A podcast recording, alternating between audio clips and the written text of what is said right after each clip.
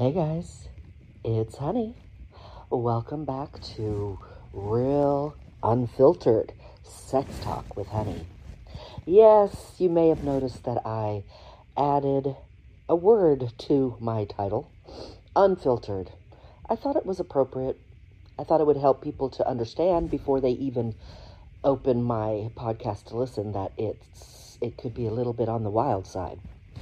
So, anyway, um, welcome back.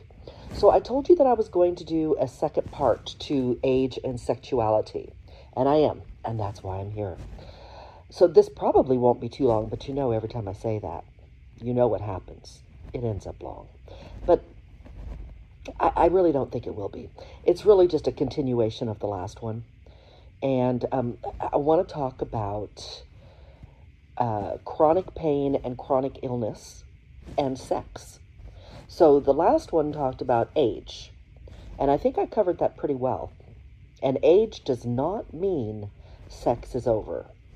Uh, and and it shouldn't. And everybody should have a right to do whatever they want, regardless of their age, right? Uh, if you want to hear that podcast, just go back to the last episode. But today I want to talk about chronic pain, chronic illness, and sex. I think that everybody, uh, and when I say everybody, I don't mean, uh, you know, like every single person out there. I just, I think a great majority of people assume that when chronic pain or chronic illness enters your life or your partner's life, that your sex life is going to be pretty much over. I talk to men all the time, and I am not exaggerating. Weekly, I talk to men who do not have a sex life um, because their uh, partner has chronic pain or chronic illness. It's very common. Um, now, there's there is nothing wrong with that. I'm not here to shame anybody or or or anything, but but I want to talk about the fact that people stop having sex when they when chronic illness or chronic pain enter their life. And, and I think there's some misconceptions surrounding this, miscommunication surrounding this, and misconception. And I think that that happens with people on the outside looking in people people who are going about their life thinking oh you know if something happened to me or my partner and we became you know we, we ended up in this category of people that that intimacy would be over um, and i also think that um, people within that are actually living those lives think the same thing. Not everybody you know but i think it's very common to feel like it's over. And so that that's what i want to talk about because i don't agree. I don't agree. Surprise surprise. Hunny doesn't agree that sex should be over. Are you surprised?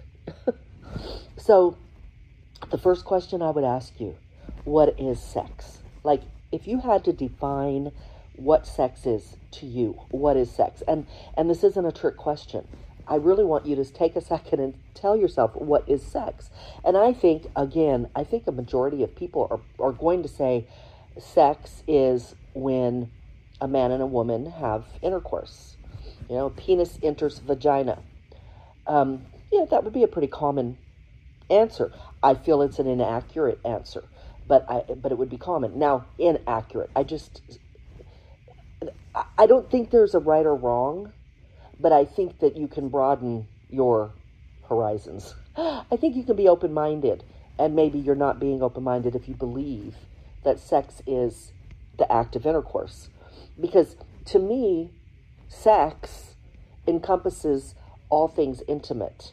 And so, uh, just for example, you know, 50, 60 years ago, back in the, um, well, I guess more like 70 years ago, probably back in the 50s and, and further, when a man said, I'm going to make love to you, do you know that he just meant, he did not necessarily mean he was going to put his penis in her vagina he meant he was going to be intimate with her. He, he wanted to snuggle her. He wanted to kiss her neck.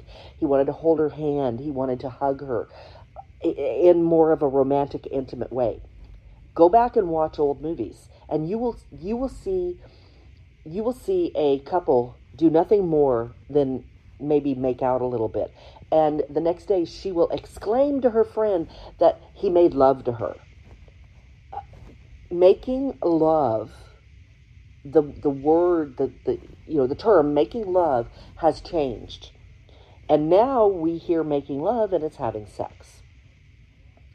And it's not. It's not. It shouldn't be. Making love is a romantic, intimate thing, act that you can do with somebody. It can be anything from holding and putting your lips on her neck and hugging her intimately to her re- reciprocating all the way to the penis entering the vagina or oral. Everything in between. All of it is it makes a person feel good, makes them it, it creates all the hormones, uh, you know, endorphins get going uh, that are created from again from anything all the way from flirting to flirting, flirting, not touching, flirting to actual sexual intercourse. You you get those juices flowing. And and I think that that anything that gets your juices flowing is sex, is making love, is being intimate.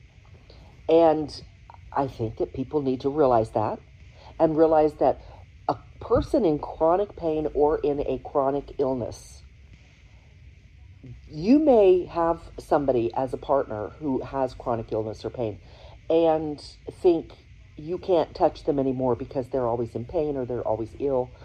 And you may not be the kind of people who have that open conversation to discover that maybe your partner actually still wants intimacy to whatever degree they can engage. But you don't talk about it. So many people are so, you know, pent up and, and and prudish. I don't like that word actually, but uh, shy or whatever. Now they don't discuss these things. But it, so the first, the very first step is obviously communication, and it always comes back to communication. But that's the very first thing you need to do. If if whether you're in a relationship that you haven't had sex in 15 years because of uh, chronic illness or pain, or whether you it's on your horizon, you see it coming, or, or, or whatever, you can have a conversation and you can find out. Now, the person in chronic pain or illness may not be interested. They may not even want you to hold their hand. And and their level of intimacy, everything that they need, everything they gain that makes them feel good as far as what you do for them could be gotten from just you having your nightly meal with them and, and spending time with them. That could be all that your partner needs to feel connected to you. But then again, it could be that your partner needs more. Your partner may if you if you open the topic, your partner might say something like, you know, it it, it wouldn't hurt for you to lay next to me and hold me and let's just see you know what what we can do to make each other feel better. That that certainly wouldn't be a bad thing. And you just don't know what what could, what you could accomplish. You just don't know I, I mean i'm not saying that you you would have full on intercourse you know that that seriously may be over for, in your life but there's so much more that you can do. There's so much more that you can do for each other to feel connected and feel intimate. So, I think I've made my point. I told you this wasn't going to be long. Um, I, think that, that that really is just all I wanted to say. I don't think people communicate enough. I don't think that people have an open mind enough. I think they there's a lot of stigma and taboo around people with chronic illness and, and pain. Um, I think that people get bogged down in what society makes you think and you don't look you stop looking at your personal relationships as individual unique relationships that just belong to you and nobody else and society cannot tell you how to have that relationship and nor should they you behind your closed doors you do what you want with your relationship. And that is not going to happen unless you have open communication. So that's the first step. Have, have open communication. Open that door and talk to your partner. Or if you are the one with the chronic pain or illness, you still talk to your partner. It doesn't matter whether you're the one with the issues or you, your partner's the one with the issues. Either way, because sometimes it's there are a lot of people who are suffering and they don't feel they can talk to their partner because their partner has shut them down from the start. Now, I am one of those people. I can recall. Now, fortunately, I never got into a chronic situation. Not not really. I've had chronic situations, and I do, but not to the extent that that I'm talking about. But but my partner and I had a discussion in the beginning about what if one of us ended up chronically ill or something and he made it very clear to me that if I were chronically ill he would have nothing to do with me sexually. That and I told him was upsetting to me because even if I have a chronic illness or am in chronic pain, I am going to continue until my last breath to want intimacy on some level. Yeah, I may not be able to have intercourse anymore. I may not be able to do a lot, but I still want intimacy. And some people just don't agree with that. They just believe that the moment somebody's in chronic pain or chronic illness, that you need to leave them alone physically, leave them alone. You are now their caretaker or you're hiring their caretaker, and that part of your life is 100% over. And that's just, I, I just don't agree with that. And I th- like I said, I think there's a lot of stigma attached to it. And I think you need to just get rid of it and have an open conversation. Everybody needs to feel good about who they are and embrace who they are and embrace who their partner is. And if you love each other and you're committed, you will make this work. Whatever that means. And it may mean it's over. It may mean it's over. But it may not, and you're not communicating. So please communicate. Please talk about it. Please, please have that conversation. All right, that's all I wanted to say, guys. I do not know what my next podcast is going to be about. I know I said I was going to do a non sexual one. We'll see.